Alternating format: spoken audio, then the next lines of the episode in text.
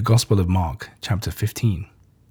The moment daylight came, the chief priests called together a meeting of elders, scribes, and the whole council. They bound Jesus and took him off and handed him to Pilate. Pilate asked him straight out, Well, you, are you the king of the Jews? You say that I am, he replied. The chief priests brought many accusations. So Pilate questioned him again, Have you nothing to say? Listen to all their accusations. But Jesus made no further answer to Pilate's astonishment. Now it was Pilate's custom at festival time to release a prisoner, anyone they asked for. There was in the prison at the time, with some other rioters who had committed murder in a recent revolt, a man called Barabbas. The crowd surged forward and began to demand that Pilate should do what he usually did for them. So he spoke to them Do you want me to set free the king of the Jews for you? For he knew perfectly well that the chief priests had handed Jesus over to him through sheer malice. But the chief priests worked upon the crowd to get them to release Barabbas rather than Jesus. So Pilate addressed them once more. Then what am I to do with the man whom you call the King of the Jews? They shouted back, Crucify him. But Pilate replied, Why, what crime has he committed? But their voices rose to a roar, Crucify him. And as Pilate wanted to satisfy the crowd, he set Barabbas free for them, and after having Jesus flogged, handed him over to be crucified. Then the soldiers marched him away inside the courtyard of the governor's residence and called their whole company together. They dressed Jesus in a purple robe, and twisting some thorn twigs into a crown, they put it on his head. Then they began to salute him. Hail, your majesty, king of the Jews! They hit him on the head with a stick and spat at him, and then bowed low before him on bended knee. And when they had finished their fun with him, they took off the purple cloak and dressed him again in their own clothes. Then they led him outside to crucify him they compelled Simon, a native of Cyrene in Africa, the father of Alexander and Rufus, who was on his way from the fields at the time, to carry Jesus' cross.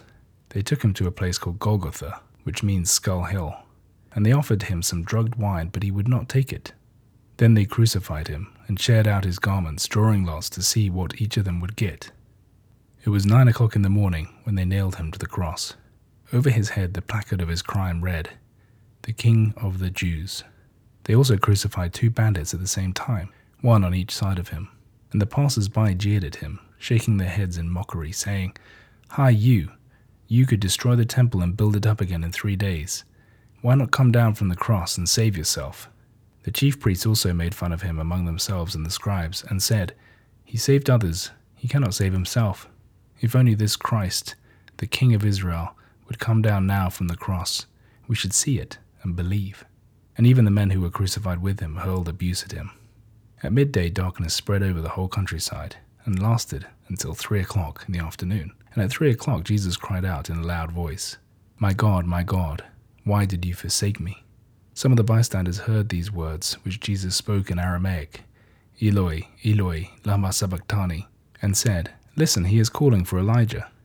One man ran off and soaked a sponge in vinegar, put it on a stick, and held it up for Jesus to drink, calling out, Let him alone, let's see if Elijah will come and take him down.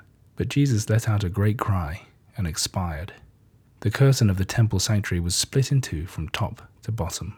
And when the centurion who stood in front of Jesus saw how he died, he said, This man was certainly a son of God. There were some women there looking on from a distance, among them Mary of Magdala, Mary the mother of the younger James and Joseph, and Salome. These were the women who used to follow Jesus as he went about in Galilee and look after him. And there were many other women there who had come up to Jerusalem with him. When evening came, because it was the day of preparation, that is the day before the Sabbath, Joseph from Arimathea, a distinguished member of the council, who was himself prepared to accept the kingdom of God, went with great courage into Pilate's presence and asked for the body of Jesus. Pilate was surprised that he could be dead already, and he sent for the centurion and asked whether he had been dead long. On hearing the centurion's report, he gave Joseph the body of Jesus. So Joseph brought a linen winding sheet, took Jesus down and wrapped him in it, and then put him in a tomb which had been hewn out of the solid rock, rolling a stone over to the entrance to it.